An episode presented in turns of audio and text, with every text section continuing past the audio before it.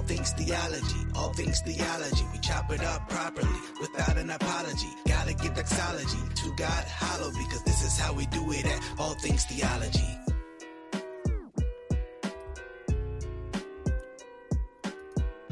Well, grace and peace, grace and peace, guys. Welcome back to another episode of All Things Theology, where I'm your host, K Dub, and today we're going to take the Marcus Rogers Challenge. But before we get to that, make sure you like this video, subscribe to the channel if you're not. As always, click that notification bell so you can be aware when I drop content. Yes, we're going to take the Marcus Rogers Challenge today. He gave a challenge recently in a video.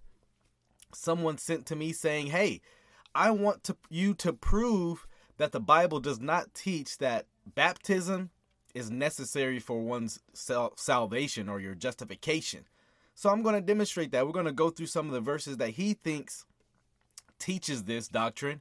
And also we're going to go to other texts that actually uh, contradicts his own position and just test the level of consistency. I think that's a good manner of uh, you know, teaching it. We should be consistent throughout all the scriptures.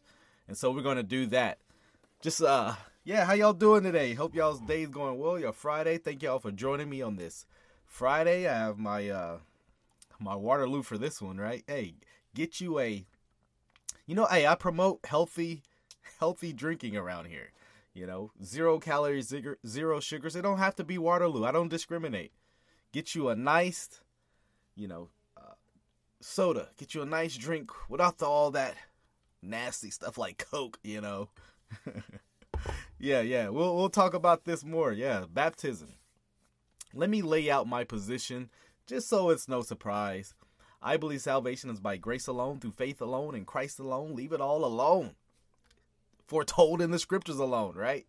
It's all it's all about Christ, right? Nothing we can do can add to his work. No merit we bring as the song goes, nothing in my hands I bring, simply to the cross I cling. Amen. My man, most excellent Theophilus says, What's with the state trooper mustache? Grace and peace. Hey, hey, trying something new, trying something new, okay? maybe I'll maybe maybe people will maybe Marcus Rogers will debate me if I have a mustache. Maybe maybe that's the link we're missing. Before we actually get into this video, I stumbled across another video which was done two years ago so before we get into the baptism controversy, I want to look at this video because I, I, I, it's very enlightening. Uh, when it comes to Marcus Rogers, the the psyche of Marcus Rogers. So we're going to analyze this, then we're going to get into this video. Check it out with me. Um, but the thing that God wanted me to address was for all those people who think Brother Marcus Rogers is a, you know, false prophet. First of all, the first thing I'm going to say is I bless you in the name of Jesus. I love you. I look at your guys' videos, you know, most of my comment, hey, love you, and I'll let you know that I'm praying for you um, in Jesus' name. But the Lord also wanted me to just. By the way, this is, a, like I said, it's an older video. This is about two, uh, it's about two years ago. But I think it's interesting what he says in this video. Put this out there, and some are going to receive it, some are going to reject it.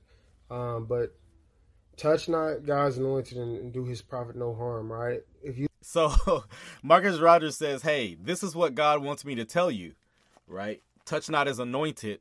You know, this is for all the people calling him a false prophet, all the people making videos about him. Touch not God's anointed. Well, I know God did not tell you that because that verse is out of context. Again, this verse isn't saying you can't correct others. You can't say, "Hey, you're preaching heresy."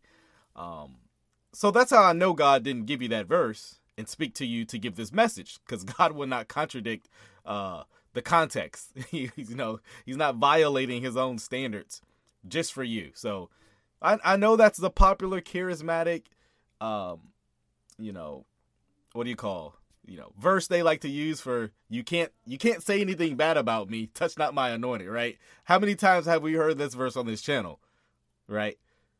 Yes, exact foreknown world. Uh, you're exactly right. The verse actually means not to kill him not to do them physical harm. That's what touch not my anointed meant means biblically. Now, you know, the charismatic movement love to take this verse. You know, remember remember Benny Hinn? I wish I had a holy gun, holy shotgun. I'd blow your head off, right? and just throw threats at you. Uh, you know, touch not my anointing has been used by many people to justify their false teachings and and, and their false uh, living. But let's hear what else God has to apparently say. Look at the evidence. Everything that I've been prophesying since 2015 has come true. Hmm? Hold on, wait, wait, wait. What? Bro, what are you talking about, man? No, not everything you have prophesied has come true. You know, I not I know a lot of your followers don't like when I mention this, but your Trump prophecy definitely didn't come true. You have made many false prophecies, my friend. You have made false prophecies that come false. I mean, you had a 50 for 50 50 shot at one and you missed it. you know. It, you know, it, it rimmed out. You know, you didn't make it. But you know who always makes true prophecies? God did. God.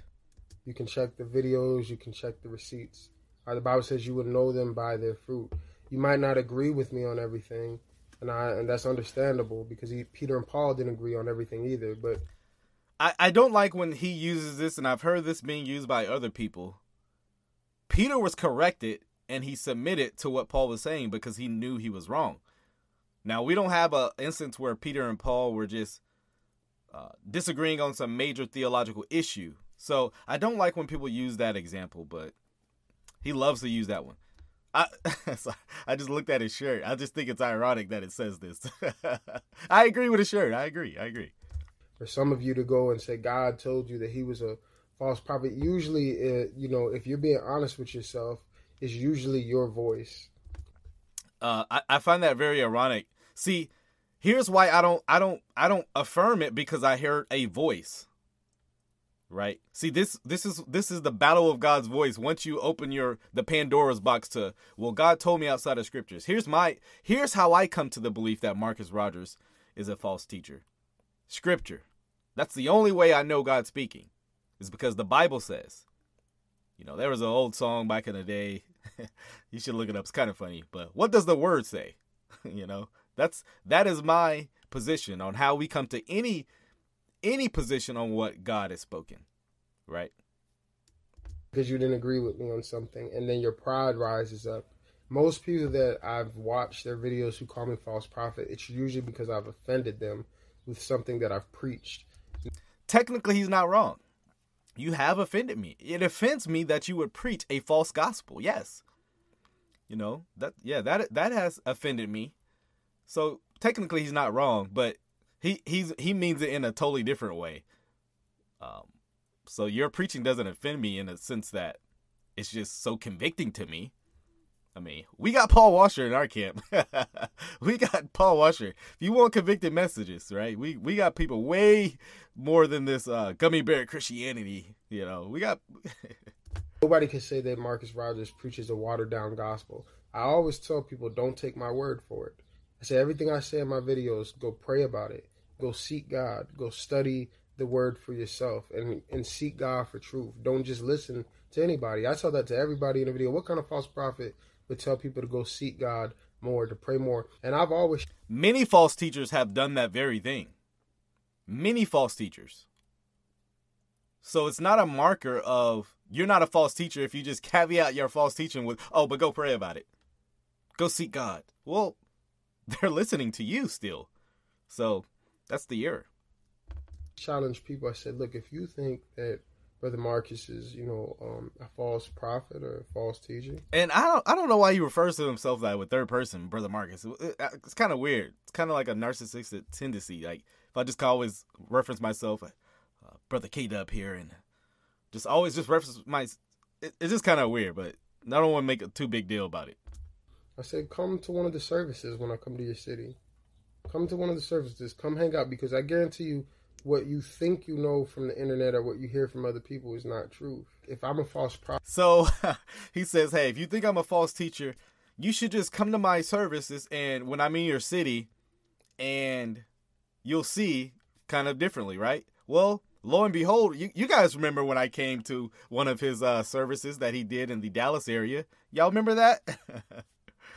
we heard a bunch of this. Yo, yo, yo,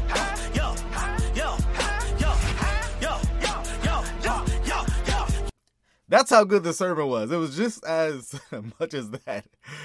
Right? Uh, so, yeah, I did come to your service, and lo and behold, you got so security kicked me out. And I didn't even say anything.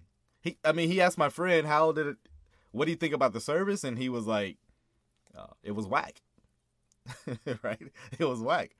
You just got offended, easily offended. Talk about pride being hurt. I offered when you came to my seat, hey, let's go have lunch, man. I'll pay for it. And you didn't want to do it. So, yeah, false prophets generally don't put them in a position to be challenged. You know, like yourself. Yo, go yo, yo. sorry, sorry, sorry. A little too excited. But I'm doing more than a lot of people are doing who are talking bad about me. They're just sitting behind the computer. We're out here winning shows. Lives are being changed. But for some reason, like that, this is what's so crazy about a strong delusion. You will attack somebody who's doing more for the kingdom than you, and you're just sitting behind the computer trying to get some views off a video. Uh, so this one's interesting, right? Because so his his argument here is, well, um, y'all ain't really doing nothing like us. And, and look, false teachers generally have a a yeah, so I said it's boasting. Absolutely. Just because you're doing a lot don't mean you're right. You know who does a lot? Jehovah's Witness. You know who does a lot? Mormons. I guarantee Mormons do more than anybody. to our shame, right? To our shame, because we should be zealous, right? Yeah, yeah, Rashawn. Lord, Lord, didn't we? I, I, think that's somewhere in the Bible. I, I, I can't think right now, right? that doesn't sound real familiar, right? That's what it sounds like. He's boasting in what he's done. That's why he's right. Right? That's why he's right. And it wouldn't be a uh, Marcus Rogers video if old June didn't come accusing me of uh you know all kind of accusations. You're welcome to be here, but you know what? If you know the false teaching, calling out false teachers makes you upset, you know what you can do? If I make you feel some type of way. If you in love with the heresy, you know, I mean, if that's what you're for, so I mean, just wanted to get that out there. But hey, I would like you to stick around. You might learn something. It's very rare that I've met somebody that thinks I'm a false prophet, but they're going as hard as the kingdom for me. I, mean, I can't even really even think of one individual. I can't think of anybody doing as much as me. That's so prideful, man. So prideful. Who? you know what? I, I can say humbly, man, I know many people who put me to shame in their good deeds, in their works, right? Um, you know, I mean, there's many people I'm convicted by. I don't, I mean, there's much I can do. yeah, dropping some vocals, you know, hey, man, I, I can do a little, you know. But you know what? There's better singers than me too. You know what I mean? There's. and I know that if someone really has the spirit of God, they know what's up. And that's what's so dangerous because some of you are borderline blaspheming against the, the Holy Spirit because you see a move of God and you're trying to crucify it and you're trying to kill it. And God wanted me to tell you, hey man, you better repent and you better be careful what you say because you curse yourself. You curse yourself. I've seen God so you're borderline blasphemy if you call Marcus Rogers a false teacher. Like you want to you want to hear the blasphemy of that statement? Right? That is blasphemy. That is prideful. That is arrogance. L- let me let me say this to those even who disagree with me. I don't believe you're committing blasphemy by disagreeing with me. We can have a conversation, right? And we can go to the text, you know. Um, but it would be it would be asinine. It would be absurd for me to say, "Well, you don't you don't agree with me what I'm saying? You think I'm a false teacher?" Right? You don't you commit blasphemy. Sorry, I didn't know Marcus Rogers was the only begotten son. Apparently, he thinks he is. No, we can go to the text. Now, if you deny the gospel presented in the scripture, it's not me you're disagreeing with. It. You're disagreeing with scripture. I don't have to believe in the in Marcus Rogers to be saved, right? But Marcus Rogers has said plenty of times if you don't accept that he is from God, right? You guys remember this? If you don't accept Marcus Rogers as a, a prophet, a, a, a sound teacher, you don't have the spirit. in you. Right? Someone said, "What's the rest of his shirt saying?" That can't be all there. Certainly. hey, regardless, I agree with it.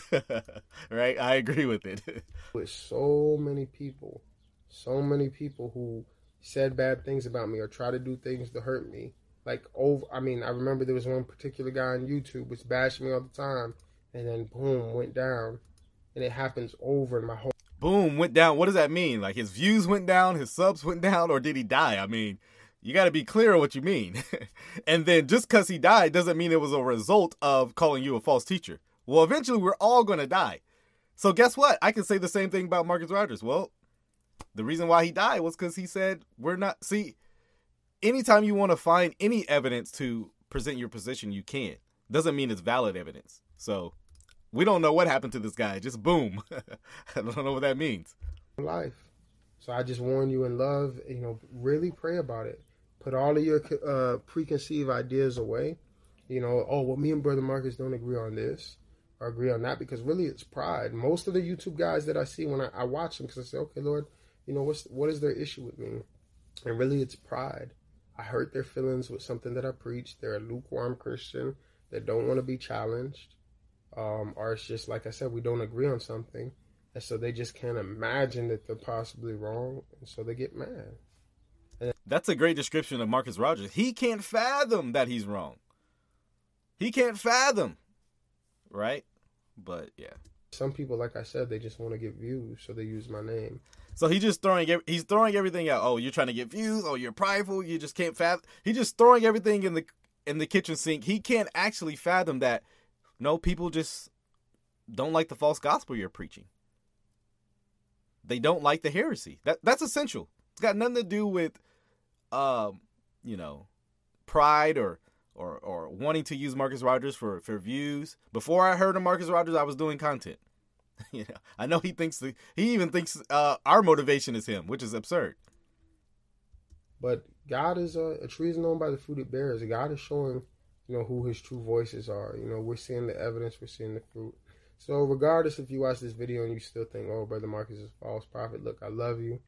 I'm praying for you guys. Just be encouraged in Jesus' name. And as I always say, study for yourself. Seek God for yourself. Don't take my word for it. Just seek God, and He'll show you truth always. Yeah, but if God shows you something different than what I'm saying, right? Marcus Rogers is like, oh, well, you're not saved. So, very interesting. yes, Marcus needs to use his GI Bill and go to seminary from one veteran to another. Absolutely. Yes, we support, you know, our, our veterans, right? We support our troops. Go to seminary, right?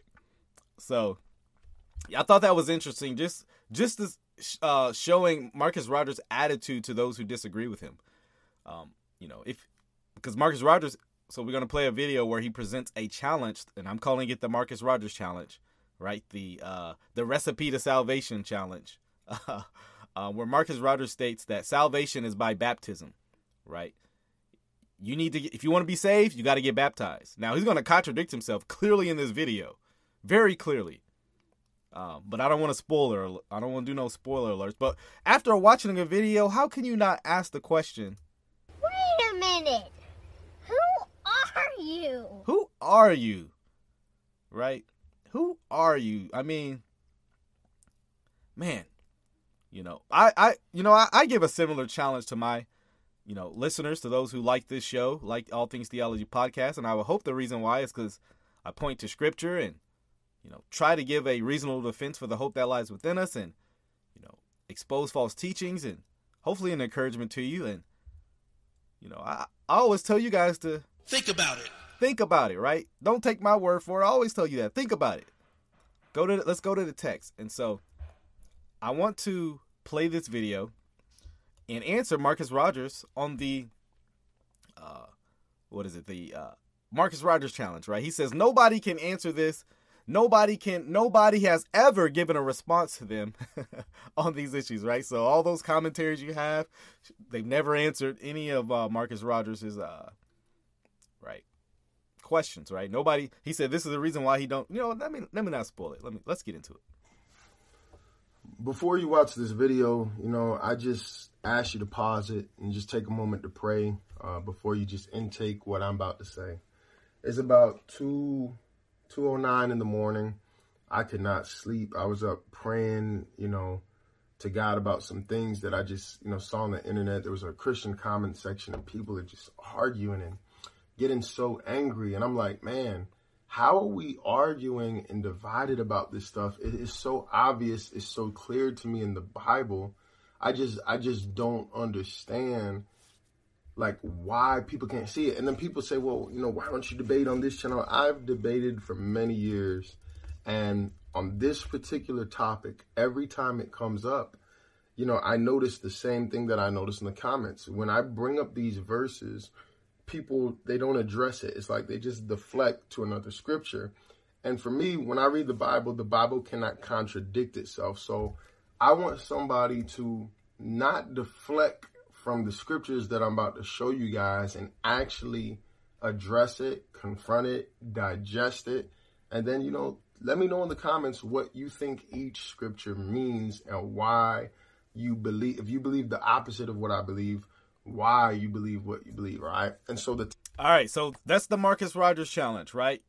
He wants you to answer specifically the text that he brings up, not just deflect, right? But specifically answer the text. Okay, well, we're going to answer the text and then at the end we're going to provide verses that actually contradicts what he teaches.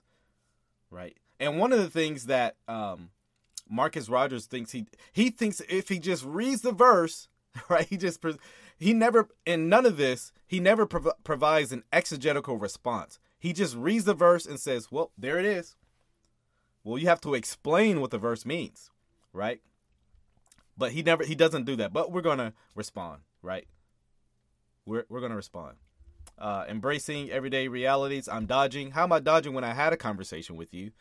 Um, I've I've already told you. I've already told you. I, no need for the uh, for the language of I'm scared. Trying to present that to people. Uh, I told you, hey, I'm going to respond to this video. I don't have time to bring you on. Maybe another time. But we've already have a conversation before, so I'm trying to make it seem like I'm scared of you or something.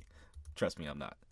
All topic is baptism. I, it just it blows my mind how angry and upset Christians get about this. All right. So they always deflect to Romans 10 9, 30, 10, 9 through 13. And I'm a- now, he's saying people always uh, deflect to Romans 10 9. Well, Romans 10 9, I, I don't believe that's the strongest actually argument.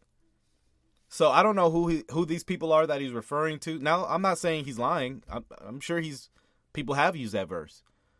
But there are actually other strong texts. Um, you know, but we'll we'll keep it going. Get to that in a minute, all right?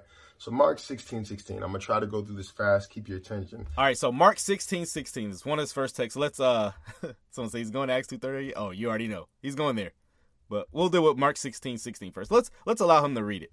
He that believeth and is baptized shall be saved, but he that believeth not shall be damned. Pretty clear, right? He that believeth and is baptized shall be saved. I don't know how people just look at that verse and they have an issue with baptism. John. Well, okay, so notice he, just again he just reads the text and, um, you know, yeah, he just reads the text. He doesn't actually explain the issue, but we're going to do a deeper dive than he did on Mark 16. Uh, so let us let us read this text. Now, I want to point something out to you guys. Um, now Marcus Rogers doesn't know how to deal with this. He he kind of just said because he's no someone has brought this up before to him, so he's aware of it, but he just ignores it. Right? He's aware of this, but he ignores it. Um. So if you notice here, we're in Mark chapter 16. Notice that some of the early manuscripts do not include Mark 16 9, 9 through 20. You know, so one of the texts that he included, right?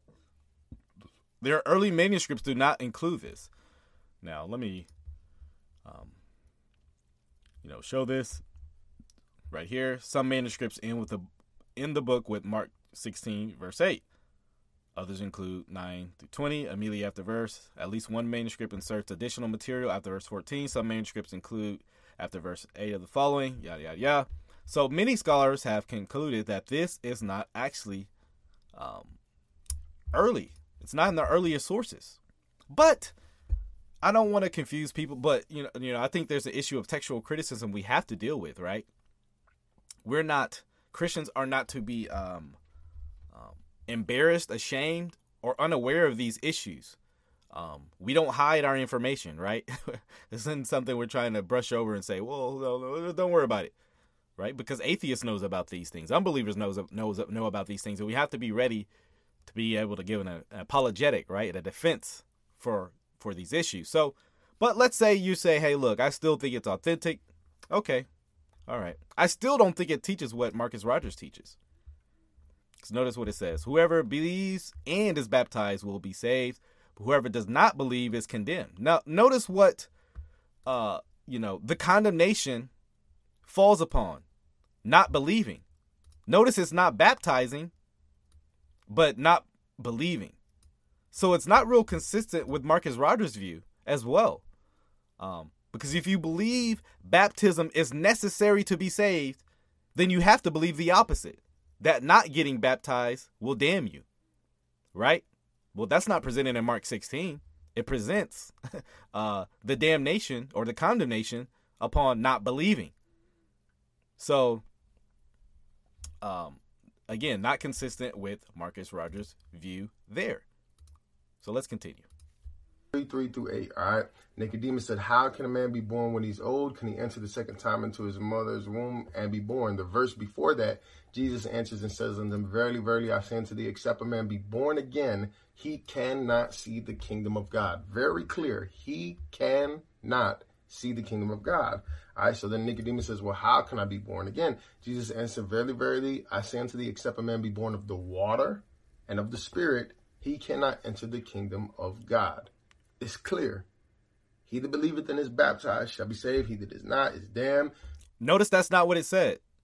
Oh, hold on, wait, wait, wait. That, he he's saying Mark six. Okay, hold Jesus on. said, "Except a man be born of the water and Spirit, he cannot enter the kingdom of God." And then here's one that really gets me: Acts two. Okay, so he didn't actually explain the text. He assumed certain things about the text. Now let's actually look at John chapter three, right? Because many uh, works-based proponents, uh, baptism proponents, to be saved love John three, but it actually doesn't say what they want it to say right? It doesn't say what they wanted to say. John chapter 3 is not referring to baptism at all. At all. I'm going to prove that here. Jesus is actually referring to an Old Testament text. Uh, many people, uh, uh, you know, have have pointed out the consistency with that. But let's let's read this, right? Jesus answered him, "Truly, to, truly, truly, I, I say to you, unless one is born again, he cannot see the kingdom of God. So, this act of being born again is how you see the kingdom of God. Now, Marcus Rogers thinks that's being baptized. Well, um, anyways, we'll, we'll, we'll further go on. Nicodemus said to him, How can a man be born when he's old? Can he enter a second time into his mother's womb and be born? Now, Nicodemus did not understand the spiritual component that Jesus was talking about. He was not talking about literally being born again, right? As um, you know, in a physical matter. That's what Nicodemus thought. That's what's like, how, how do you get how do you get into your mother's womb again? Right? Be born twice. That's what he thought Nicodemus thought. Right? But he's missing the point. Jesus brings more clarity. Jesus answered, Truly, truly, I say, unless one is born of the water and of the Spirit, he cannot enter the kingdom of God. Now, this verse right here, many people believe that Jesus is actually referring to water baptism. That's not the point. I'm going to prove that. Uh, that which is born of the flesh is flesh, that which is born of the spirit is spirit. Do not, do not marvel that I say to you, you must be born again. The wind blows where it wishes, and you hear its sound, but you not know where it's coming from or where it goes. So it is with everyone who is born of the Spirit. So let me explain this, then I'll provide further exegetical background to show. Ultimately, what Jesus is presenting here is the sovereign work of God in one salvation. Unless you see with these eyes to see, right, which is presented later in John chapter 6, right? Right? You cannot be born again. Before you even have faith, which is seeing the kingdom, something has to happen. It's this miraculous work of regeneration God has to give you eyes to see. He has to give you, uh, you know, a new nature. Right? Otherwise, you would continue in your rebellion. Let's provide b- background on this text. Where is Jesus referring referring to? Well, it's my position that he's referring to Exodus chapter 36 verses 25 through 27.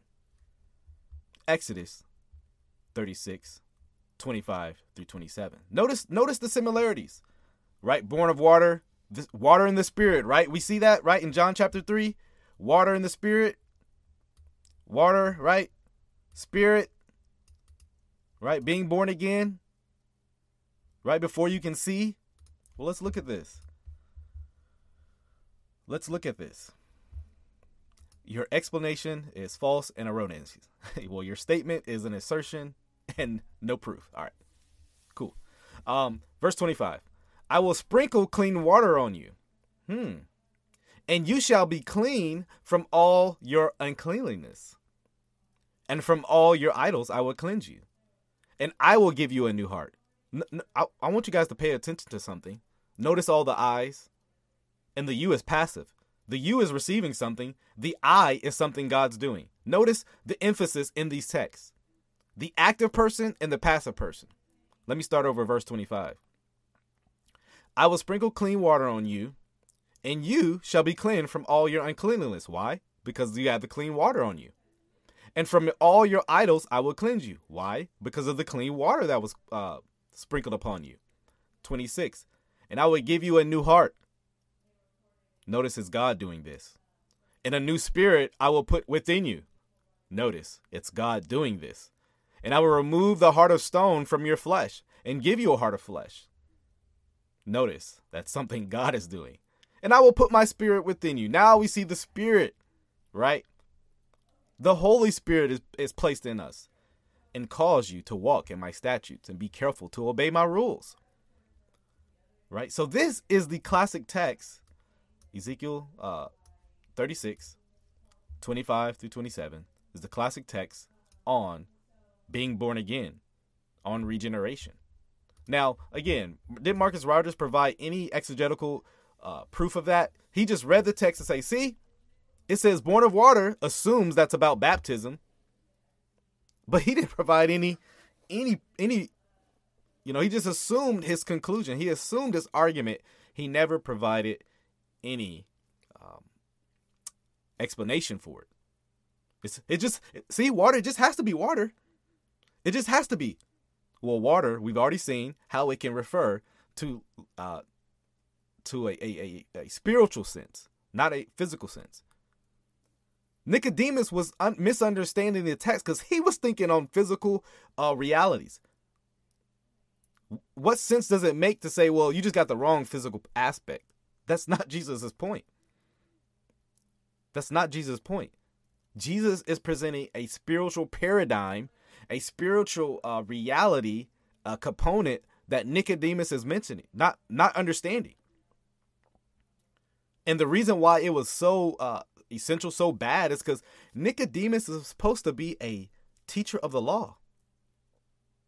He's supposed to be a teacher of the law, and he doesn't understand this simple point.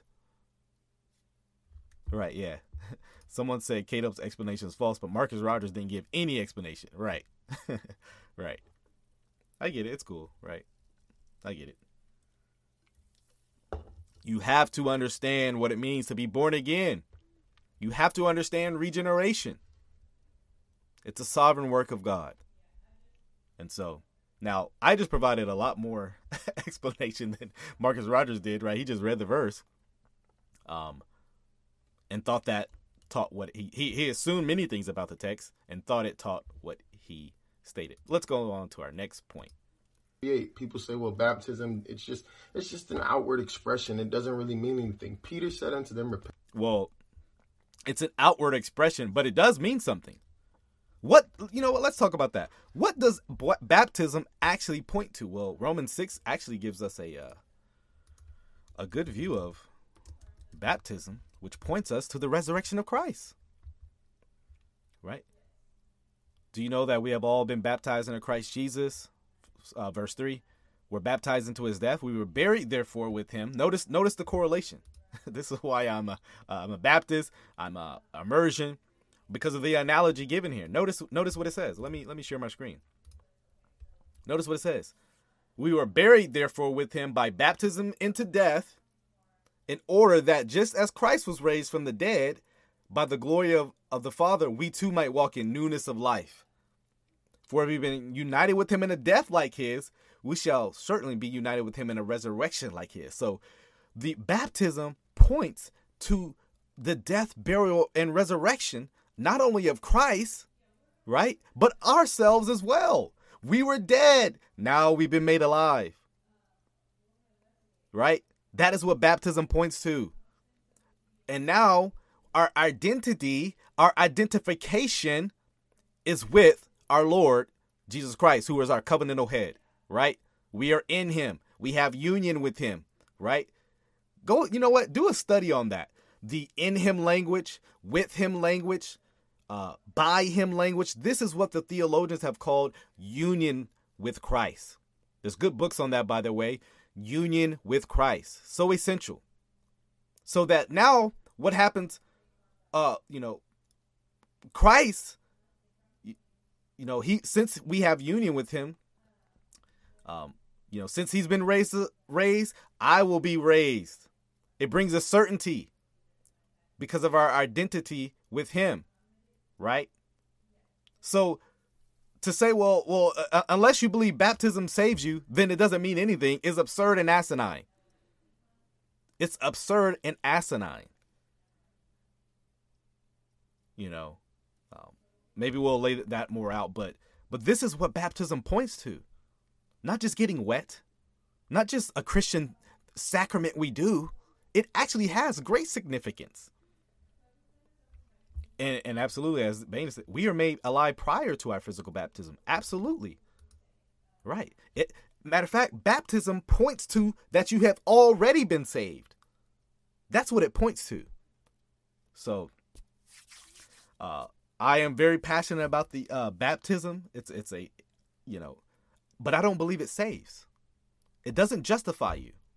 You know, anything other than Christ makes a terrible savior. And Christ is not a co savior with other things. He's not a savior with your acts. He's not a savior by you going to church. Should you go to church? Absolutely. Should you be obedient? Absolutely. But those other things do not contribute to your justification. We're going to bear that out further. We just want to give a response to his text that says no one can respond to.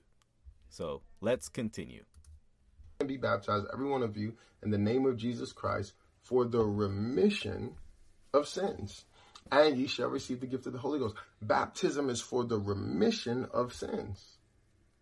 I, so I want I want people to really look at that. Don't just skip over it. Don't just go deflect to Romans 10, 9, 9 13. Just those three verses alone that I showed. All right, so he he ne- next went to Acts 2, uh, 38. Let me share my screen with you. Because, like I say, he, he doesn't explain the verse. It just means what I'm saying it's mean it means what I'm saying the conclusion states, right? So after they heard the preaching and they were cut to the heart, they asking, Brothers, what shall we do, right? And Peter said to them, Repent and be baptized, every one of you, in the name of Jesus Christ, for the forgiveness of your sins, and you will receive the gift of the Holy Spirit. Now, this is a text he doesn't read because it actually contradicts what he just said, or his conclusion.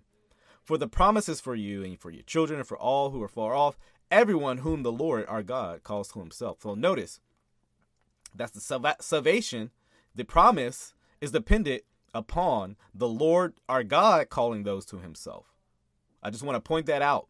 Um, there's something I want to read real quick. Something I want to read real quick. Um, where is this? Um, there. I, I don't want to get into the Greek of this because I don't want to. Um, I don't I don't I don't want to um make people feel like, oh well, I don't know the Greek, right? So I can't I can't um I can't answer this, right? Right? Let's say you didn't know the Greek, right? Let's say you didn't know the Greek. That's fine because I think the Greek actually brings this out. The Greek doesn't attach the forgiveness of sins with baptism. It actually, you know what? I, I will give a little Greek background. Sorry, I said I wasn't to do it. Um, you know, let me see. Um, so the Acts 238, the main verb is uh repent, you know, metanosete. Metanoisete, yeah. Uh, change mind. The aorist direct imperative, a command of metanoia, which means to repent. This refers to the initial repentance of the sinner unto salvation. The verb translated be baptized is in the indirect passive imperative. It's a command to receive something, not for you to go do something. It's a command to receive something unto yourself, which does not give it the same direct command implied with the word repent. Um, the preposition for, which is in the Greek eis, uh, in the phrase for the remissions of sins, um, unto or into, and it is the accusative case, it is the direct object. It, uh, it can mean, you know, for the purpose of identifying you with the remission of sins. Um, repentance, therefore, is uh, present presented as identifying an individual with the remission of sins, even as baptism following repentance um, f- provides an external identification visible to others. Uh, repentance is something that concerns an individual and God, while baptism involves others. And so, repentance deals with the person's heart. Uh, baptism is an act, the fruit of that. Um, and so, someone said, "Stop, go to the Greek." So, I'm afraid of the Greek demons. yeah. So, like I said, much more can be said. There are scholars, uh, like uh, what's his name? Let me let me look at this. Um, what is it? I think I. Oh man, did I? Oh, hold on. There it is. There it is. It is. If you want to uh, provide get a further uh, view on on this view, you can look up Greek scholars like A.T. Robertson or J.R. Mantey, who have maintained that the Greek preposition eis in Acts 2:38 should be translated because of, or in view of, and not in order to or for the purpose of. And the, they they provide further reasons because of this because of texts like Matthew 12 48 which actually demonstrates that this word eis can be tra- translated because of. And so like I said I I don't want to get too deep into that. Um,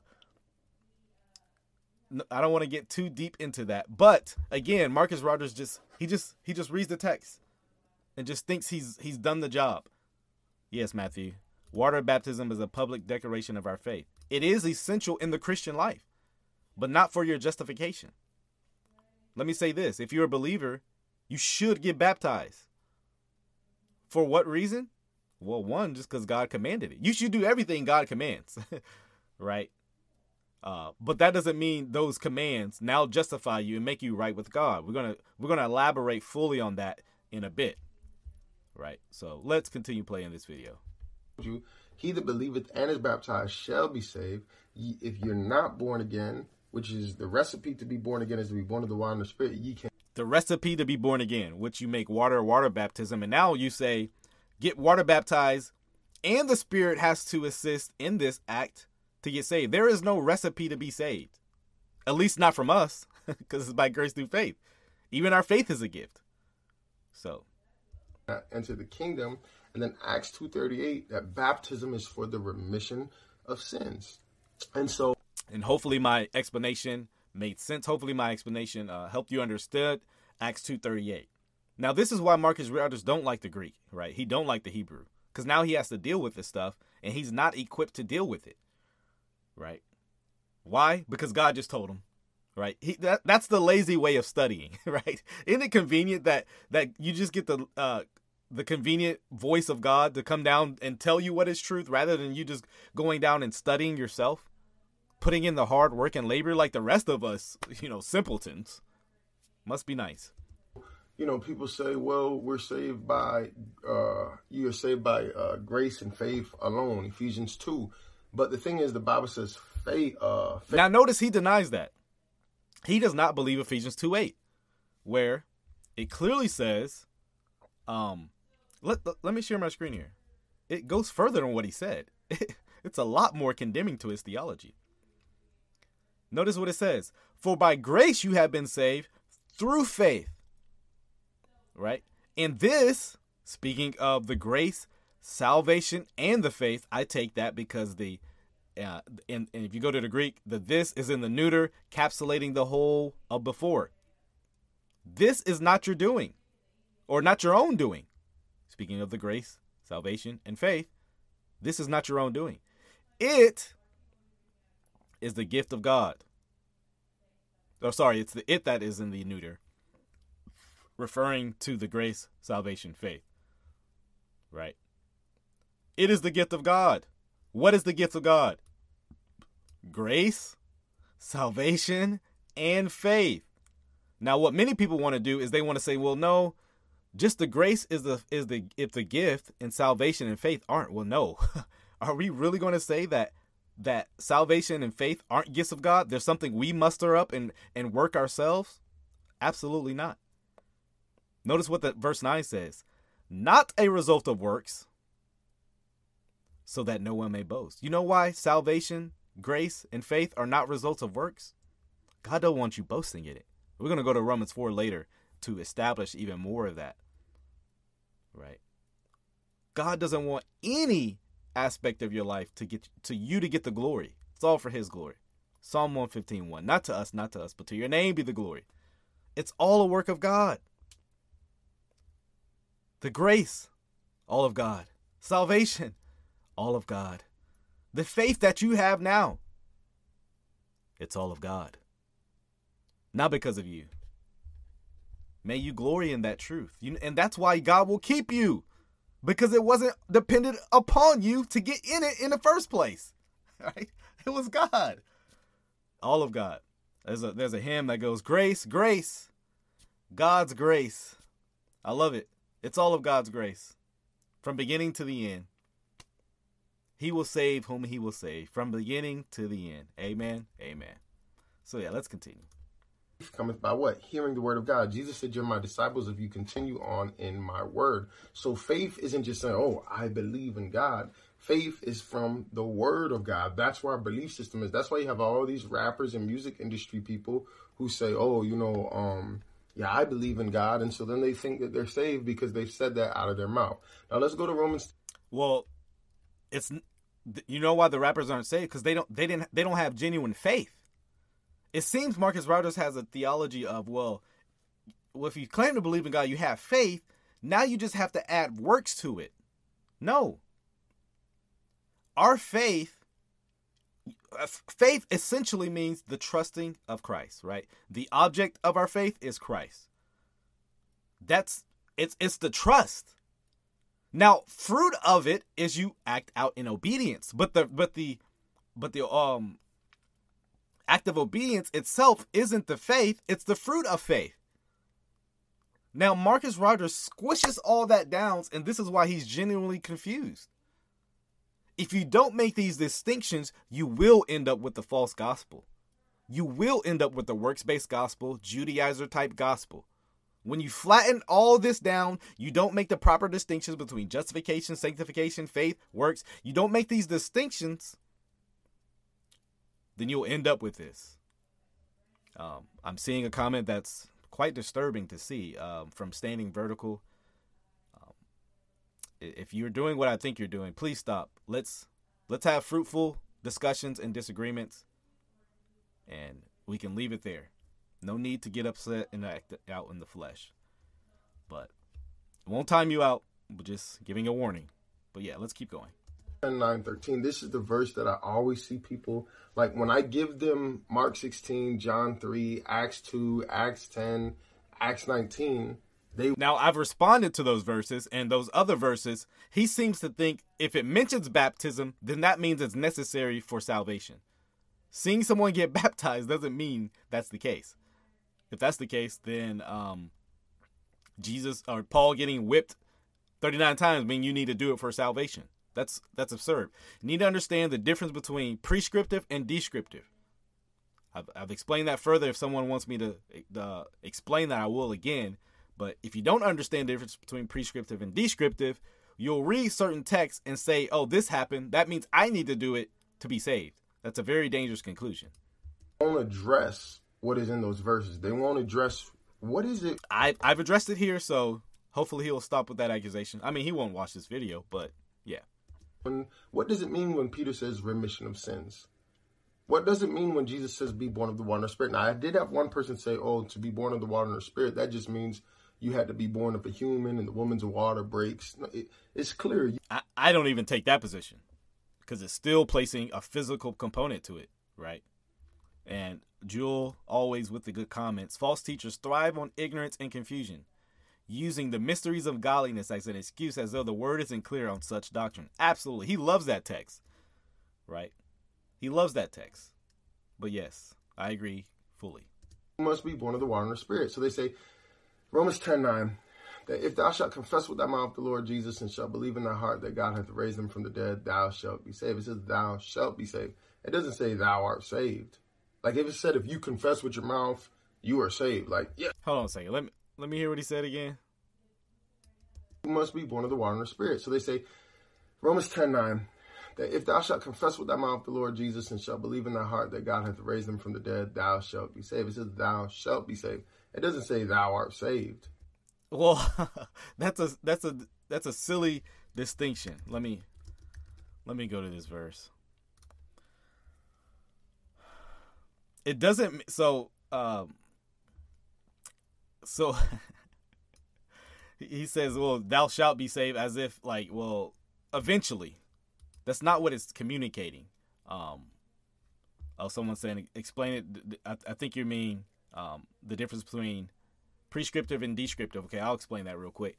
Prescript or descriptive is uh, when a when a, a text of the scripture is just describing something that happened. For example, Jesus walked on water, right?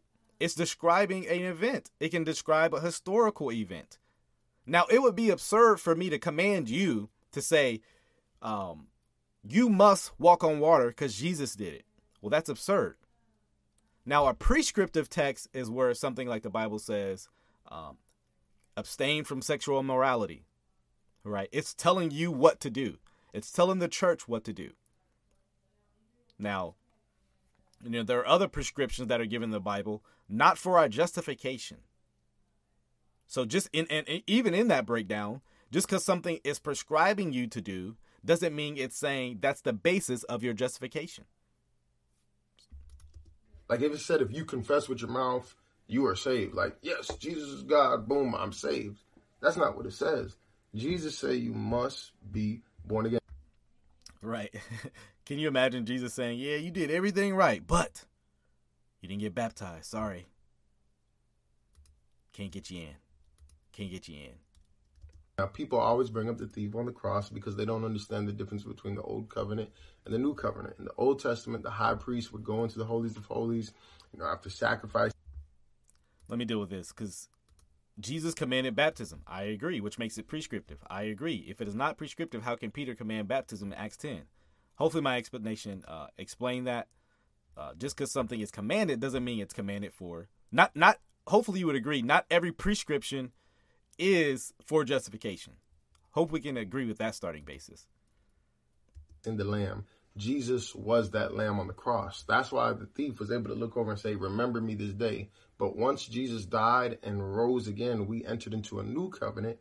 And that's why we don't have to sacrifice animals anymore for our sin. And in this new covenant, what you must do to be saved is be born again. And Jesus said to be born again, you must be born of the water and of the spirit. And so so Susie, you're you're actually addressing something he he's arguing right now. If you have to be baptized to be saved, did Jesus lie to the thief on the cross when he said they would be be both be in paradise together? Well, here's Marcus' argument for why the thief on the cross didn't have to get baptized, right? Well, he's saying in the old covenant, yeah, you didn't have to. So apparently, in the old covenant, it was by faith alone. But in the new covenant, it actually got harder to get saved.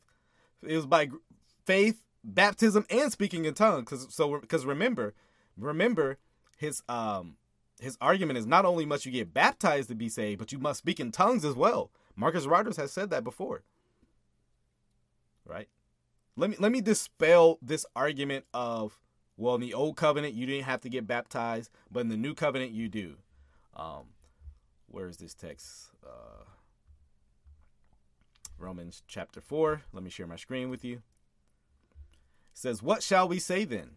Was what was gained by Abraham, our forefather, according to the wait? Hold on, this is not the one I want to. Although that is important. Oh yes, here, right here, Galatians chapter three. Galatians chapter three, because it makes a parallel from Abraham to the new covenant believer. Yeah, Marcus thinks animal sacrifice saved in the Old Testament. Yeah, that's right. That's a terrible, terrible uh, view. The Bible says it was never by the shedding of uh, blood, blood of bulls and goats. uh, no, notice what it says in Galatians three, seven, um, through nine. Know that the, that is the fa- those of faith who are sons of Abraham, and the Scripture foreseeing that God would justify the Gentiles by faith. Notice how the Gentiles will be saved. Preach the gospel Abraham beforehand to Abraham saying, "In you shall all the nations be blessed." So then, those who are of the faith are blessed along with the with Abraham, the man of faith. So what what the uh what Paul is doing is presenting Abraham as the model of how you get saved. How was Abraham saved? Faith. He was justified by faith. Genesis 12. Now that faith uh, did something in Genesis 17, but he was already justified in Genesis chapter 12. Or, you know, some people say Genesis 15. Okay, fine. The point is, it was before Genesis 17. Right? Abraham is the model of the man of faith. So, how can Abraham be the model of faith, man of faith, when he says he was justified by faith? But then we get justified a different way. That makes no sense, Marcus Rogers. Not sure you've thought about some of these things. You know. Not sure. Oh, there's something else I want to bring up. Something else because he, you know, in uh redeeming uh hold on, make sure I have the his channel name right. Yeah, embracing everyday reality says nowhere scripture says it's by belief alone. Well, that's funny. Let's go to Acts chapter three. The next chapter the next chapter. Remember, the next chapter is now here's the is Paul Peter presenting a different gospel in the next chapter. Let's see. Notice what he tells them. Repent, therefore, turn back that your sins may be blotted out, that the times of refreshing may come from the presence of the Lord, and that he may send the Christ appointed for you, Jesus. So notice, there's nothing about baptism here. Very interesting. Very interesting. Very, very interesting. We see that recipe all throughout the New Testament. Acts 2.38, right? No, we don't see that recipe. There's many times where uh, baptism isn't even mentioned when talking about justification or salvation. Yeah, the righteous shall the righteous shall live by faith and baptism. Marcus 3:16. Yes, that's right. Repent that's the first, that's the confession. You're not going to repent if you don't confess. And then be baptized of the water. So, right? Be baptized of the water, and you shall receive the gift of the Holy Ghost. Spirit, born of water, born of spirit. Baptize, repent, be baptized. I'm going down in the water. I'm being born again in the water. Then I'm baptized in the Holy Spirit. I want to ask Marcus Rogers.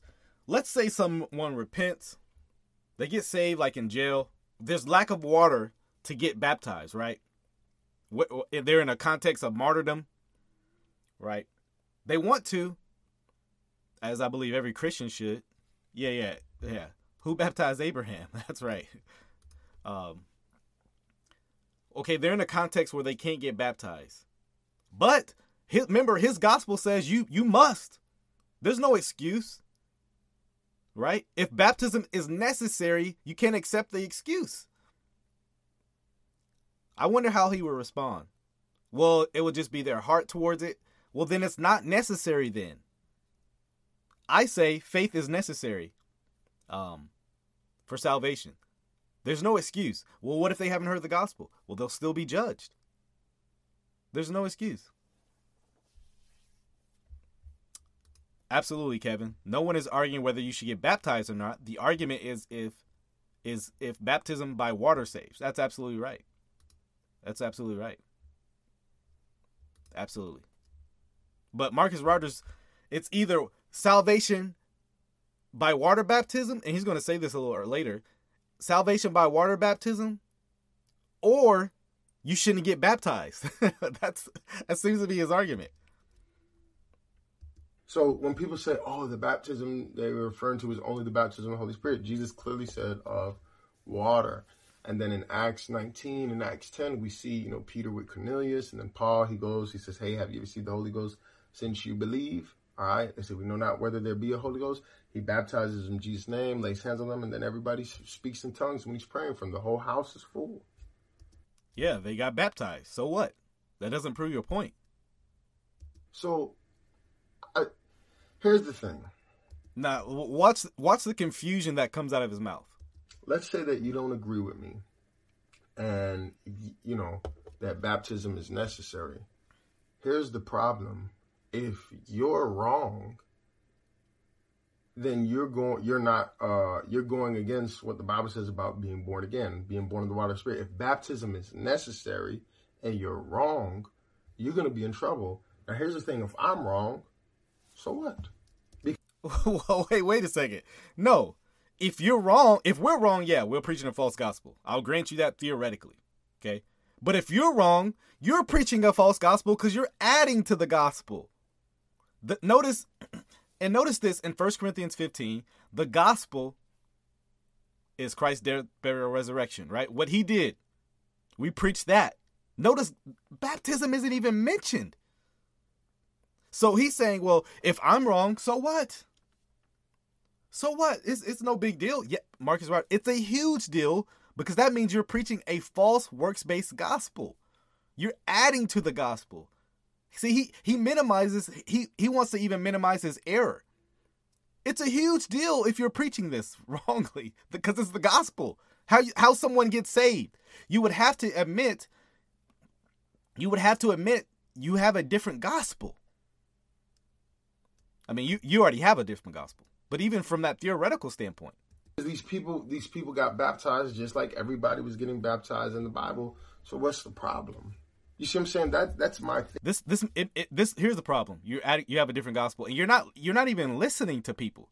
This shows you're not listening to what we're saying. Behind it now, I don't want that to deflect from what I said earlier. I I want somebody in the comments, you know, who disagrees with me to really break down. Okay, what does it mean when it says baptism is for the remission? And I explained that. And Rashawn is right. Social media has made many teachers who should not be. Yes. Many should heed the warning of James, right? Many should heed the warning of James. Of sins. We know what the word remission means. What does it mean when Jesus says to be born of the water or the spirit or you cannot see the kingdom? And so that's why I don't do debates because over the years, every time that I've brought these verses up, uh, you know, you know, one man of God told me. Yeah, because here's why you don't do debates. Because in debates, you got to do a little more than just quoting a verse. You got to do a little more than just quoting a verse. And guess what? You have to get cross examined. And now you have to explain what you mean when you said this.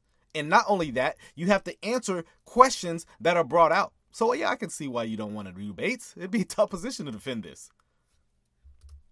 Well, you know, Mark 16, 16 through 17, technically it's not even supposed to be in the Bible. Like, I wasn't expecting that to be, you know, the argument oh no no that verse technically it's not even supposed to be in the Bible, and so it just. I mean, it's not though. I mean, but but you don't have an answer for it.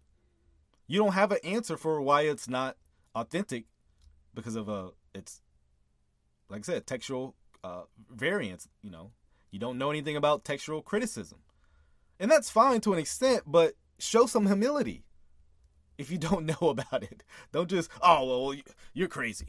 That's not an answer it's just one of those things like, man, I want unity in the body of Christ. But the baptism is. We cannot have unity apart from truth. So clear. I'm like, what is making Christians fight against baptism? I understand this. problem. We're not fighting against baptism. We're fighting against baptism uh, for salvation, for justification. See, he doesn't. He conflates it all if you don't think works are necessary to, for bapt or baptism is uh, necessary for justification, he says, well, you're just fighting against baptism. People who they've got grandparents and parents that you know maybe didn't get baptized, so then they feel like you're saying, oh well, if they didn't get baptized, my loved ones went to hell. I'm not sending people to hell.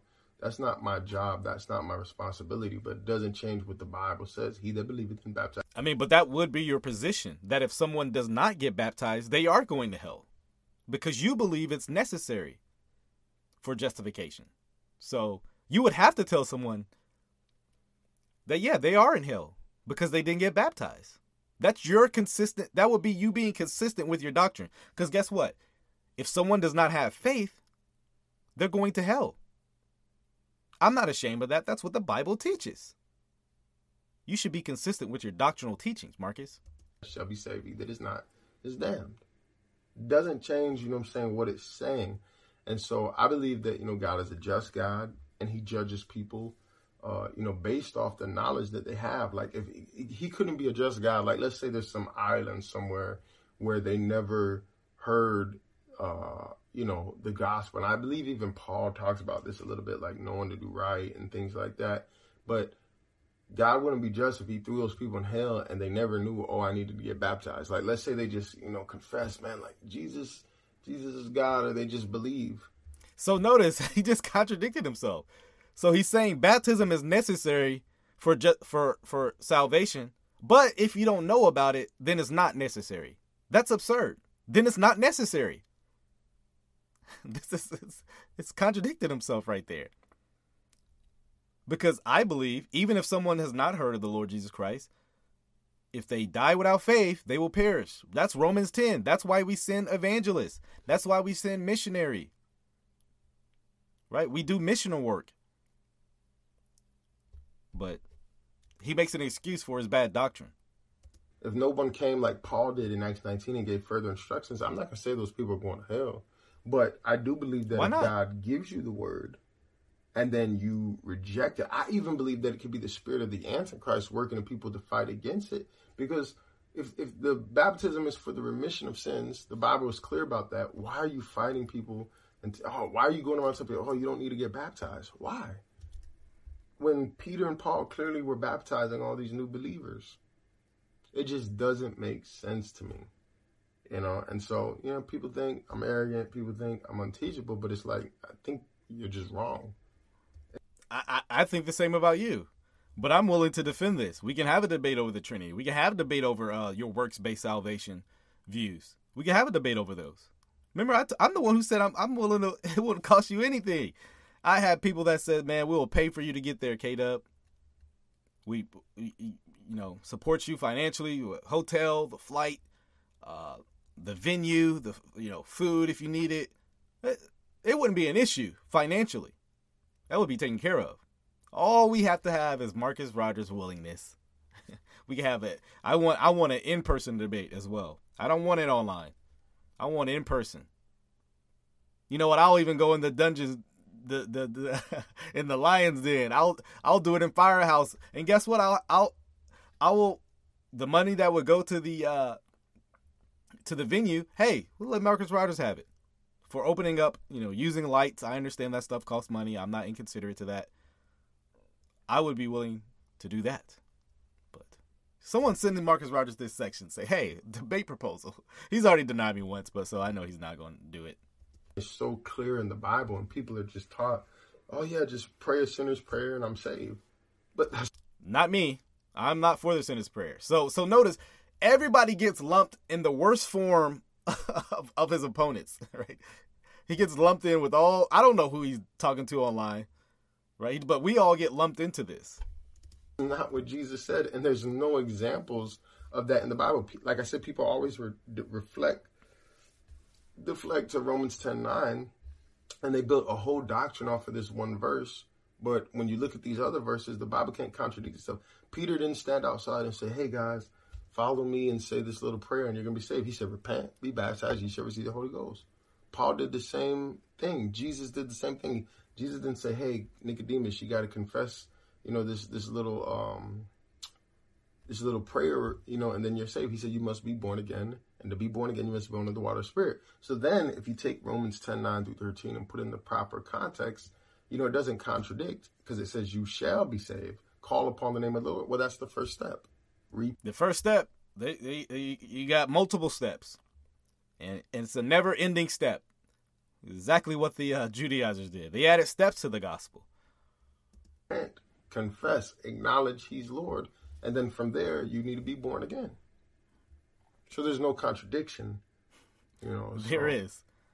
In your hey, view, you know, you might not agree, you know, but I just Right. Yeah, yeah, Susie. We someone else can't build a whole doctrine off of one scripture, but Marcus Rogers can. That contradicts the whole rest of scripture, right? Let me show you some other texts. Let me show you some other texts that disprove Marcus Rogers. Because, man, if you're struggling with this issue, I want to know how important it is. My friend, there's nothing you can do in yourself to be saved. It is a supernatural work of God, by God alone, that saves you. Let, let me go to this verse Titus 3. Um, let me start at uh, verse 3 because I think it's important. For for we ourselves were once foolish. Can I get an amen in the chat? Hallelujah. we ourselves were once foolish. Right? You you you know what uh self-righteous people say? Boy ain't no way, boy. Boy ain't no way, boy. Self-righteous people do not believe that they were once foolish, disobedient, led astray, slaves to various passions and pleasures, passing our days in malice and envy, hated by others and hating one another right? But notice the contrast. But when the goodness and loving kindness of God our Savior appeared, shows Jesus is God, right? He's the one who appeared. He saved us. Hallelujah. Amen. notice, notice this. He saved us not because of works done by us in righteousness. Wow. But according to his own mercy. You want to know how, if you're a Christian right now watching this, you want to know how you got saved? by the mercy of God, by the grace of God, not because of what you did in your righteousness, but because of Him who is righteous. When He appeared, notice this, by the washing of regeneration, not because of the washing of baptism. That's not what it says. The washing of regeneration. So this shows that the act of washing water refers also to regeneration and renewal of the Holy Spirit, whom He poured out on us richly through Jesus Christ, our Savior, so that being justified by His grace, how are we justified? By grace. Say it with me in the chat. How are we justified? By grace. We might become heirs according to the hope of eternal life. Wow. Wow. Amen. And because we've been justified, what do we do? Verse 8, look at the later half We're careful to devote themselves to good works. But that's the fruit of salvation. Good works good works are not the result or or sorry, good works don't uh, merit you salvation. You get the order wrong, you get the gospel wrong. All of grace. All of grace. What shall we then Romans 4. What shall we then say was gained by Abraham our forefather according to the flesh? For if Abraham was justified by works, he has something to boast about. Look, if it's by your actions, you can boast. You can boast, but not before God. I love that. I love the the um, theological prowess of the Apostle Paul. The the excellent argumentation. Takes away every leg that you're trying to stand on for works righteousness. For what does the scripture say? Notice this. The very thing Marcus Rogers mocked, the very thing other people in here were mocking, Abraham believed God, and it was counted to him as righteousness. How are you how how do you receive the righteousness of God? You believe on him. You trust in him. You trust God for this. You trust in Christ, who is God. Verse 4 Now to the one who works, his wages are not counted as gift, but as a due. right? If I say, hey, I'm going to pay you $2,000 as a, a week as a as a gift, all you have to do is work for me on a day 5 days a week. that's not grace, that's a paycheck, right? Romans 11:6 talks about that. Uh, I think I have that pulled up, right? If it is by grace, it's no longer on the basis of works. Otherwise, grace would no longer be works. When you add works to the gospel, you no longer have, or sorry, when you add works to grace, you no longer have grace. You just have works. Notice what it says, verse 5. To the one, now l- listen to this. You want to be justified? I'm going to give you the verse. Notice this. To the one who does not work, but believes in him who justifies the ungodly, his faith is counted as righteousness. Now, Joseph Smith had a hard time understanding this verse, so he took out the part where it says not. And so many people are doing the same thing. You want to be justified by God? Don't work, but believe. Trust. Don't work. Don't work for it. Believe in Him. Trust in Him. Amen. Just as David also speaks of the blessing of the one whom God counts righteous apart from works. Blessed are those whose lawless deeds are forgiven and whose sins are covered. Blessed is the man against whom the Lord will not count his sin. You want to be the blessed man? Don't work for it. Don't work for it. You want to be considered blessed? Don't work for it. Verse 5 says that. Don't work for it. I mean, how clear could this be? Trust in him who grants this by his grace alone, by nothing you have done. Even our faith is a gift. It's all of God. When you understand that, the Christian life is so freeing to go out and work. When you understand it's all by God's grace. Yeah, that's literally what the Book of Mormon says. Saved by grace after all we've done. After we've done all we can do. That's Moroni 1031. The Book of Mormons. Yeah, shout out to the new moderators. Welcome to the team, y'all. Welcome to the team. Gotta give shout out to the mods. Best mods. Got the best mods in the YouTube world. Let's go. Let's go. Let's play. Let's finish this up. It's sad to me that, you know, it's like that's why I'm up at two o'clock. Oh, and make sure make sure you like this video. Look, 85 people watching, 46 likes. Let's let's get those likes up. Get them up, up, up. Let's go. You know what? Uh, uh, hold on. Get them likes up. Yo, yo, yo, yo, yo, yo. Yo. Get those likes up. Get those likes up. morning, I literally be praying about this. I said, Lord, you know, I want unity in the body of Christ, but like So, hey, Marcus Rogers, so do I. So do I. But not apart from truth. Not apart from the truth. stuff like this is so it's so crystal clear, obvious in the Bible, but it's like when you show people, they start manifesting. They get angry. I don't know if that's a religious spirit. So, of course, he got to accuse you of having a demon, right? What kind of video would it be if Marcus Rogers didn't accuse someone of having a demon for disagreeing with him, right? I mean, I mean that's that's just his go-to thing, right? You got a demon, they start manifesting, right? Yeah, yeah. Need that Trump face when talking about the mods. I might do it after this video. we might have a little fun. They don't want to be wrong. They don't want to, you know, pride kicking in, you know. But it makes no sense that we're still arguing about baptism. then drop your view. It just doesn't make it makes no sense. To me. Change your view. And Then. then you know what I've noticed a lot of times too is like, uh, the guys who are arguing about it, they baptize people. So like, why? Yes, because we believe you should get baptized. It's just not necessary for salvation. See, he does not even he does not even know the argument. He cannot even fathom it. Hold on, I gotta bring out Saint Westbrook. What? Bro, what are you talking about, man? What are you talking about, man? Oh, I need to I need to play this one too, man. Chill, son. I'm just a sinner saved by grace. That's how we save, yo.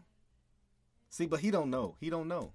Why even have the, you know, oh Marcus is false. He believes in baptism, you know, to be saved. I'm just preaching what the Bible says. I'm not telling people to mess with crystals or or, or some crazy stuff.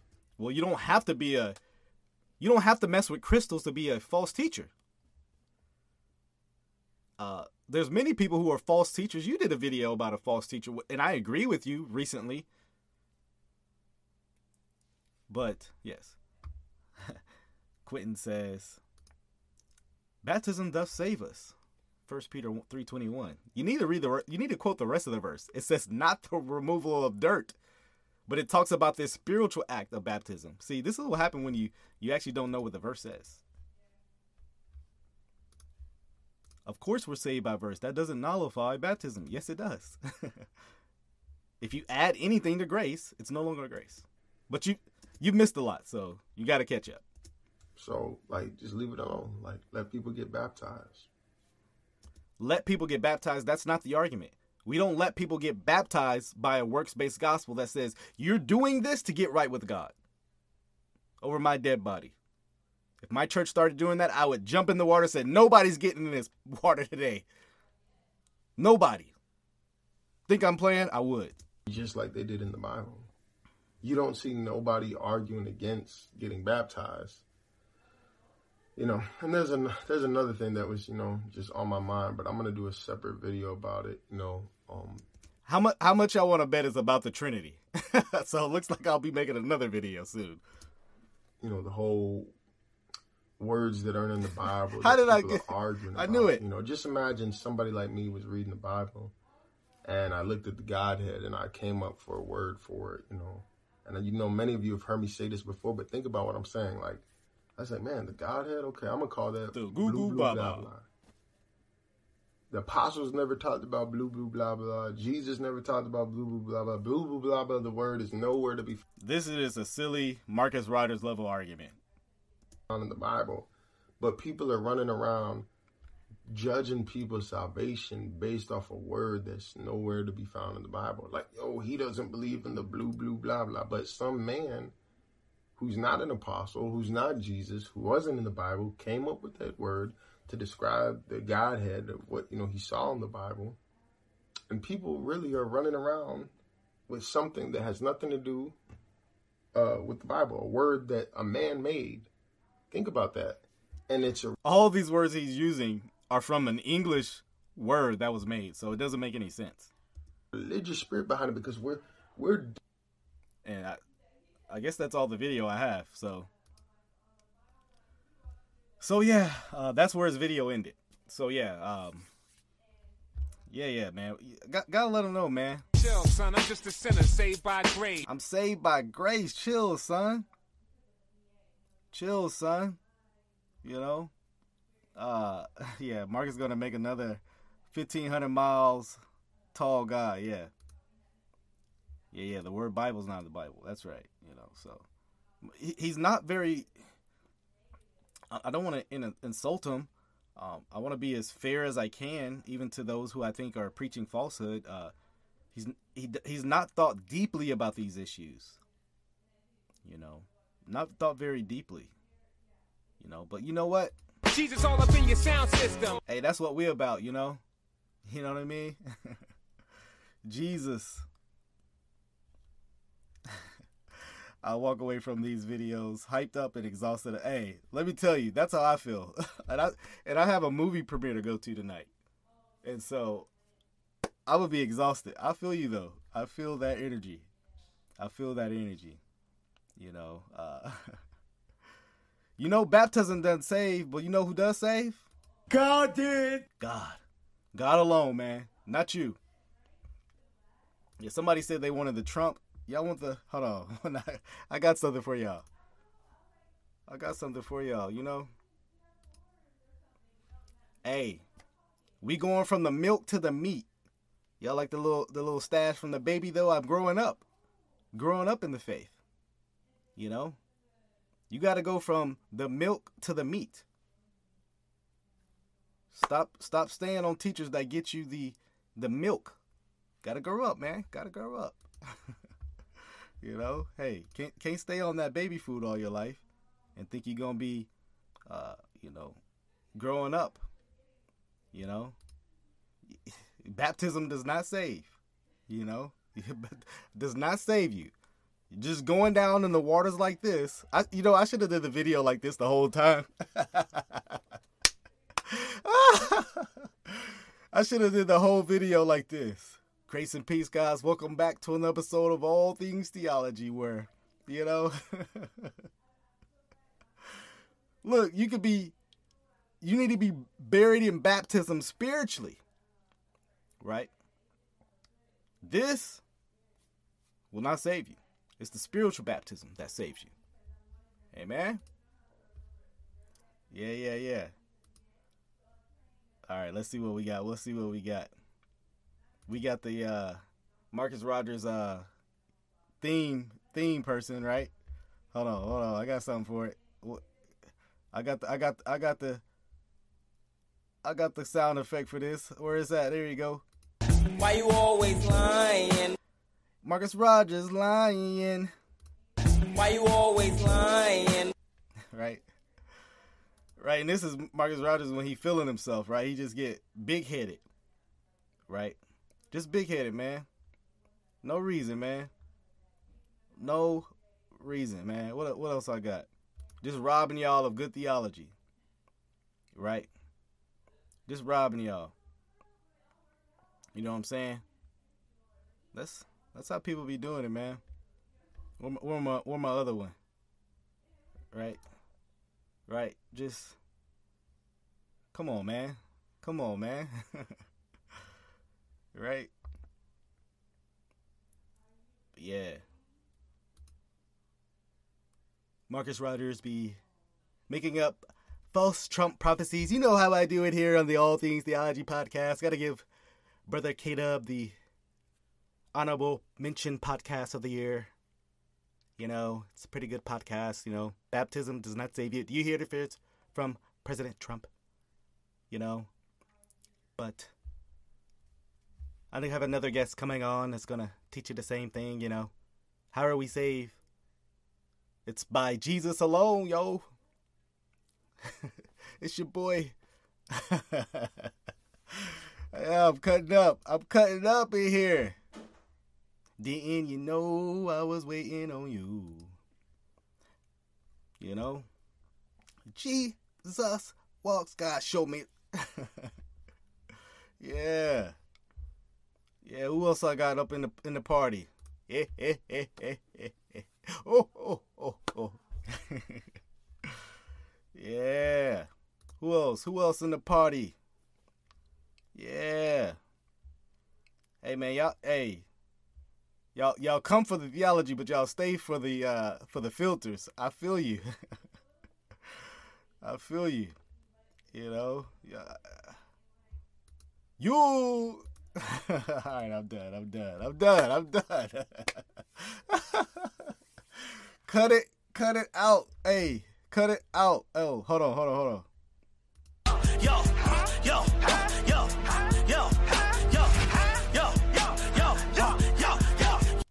All right, y'all. you know, this is my last thing, man. What? Bro, what are you talking about, man? Hope y'all enjoyed, man. Hope you learned a lot about baptism. Hope you learned how we're saved. It's through Christ alone, by grace alone, the gospel alone. Leave it all alone. Shout out to Miss Titus too. Go follow her. She's been doing some great work, apologetic work, addressing, uh, you know, a lot of uh, Beyonce stuff, but of other apologetic stuff culturally too. So make sure you subscribe to her. Doing great.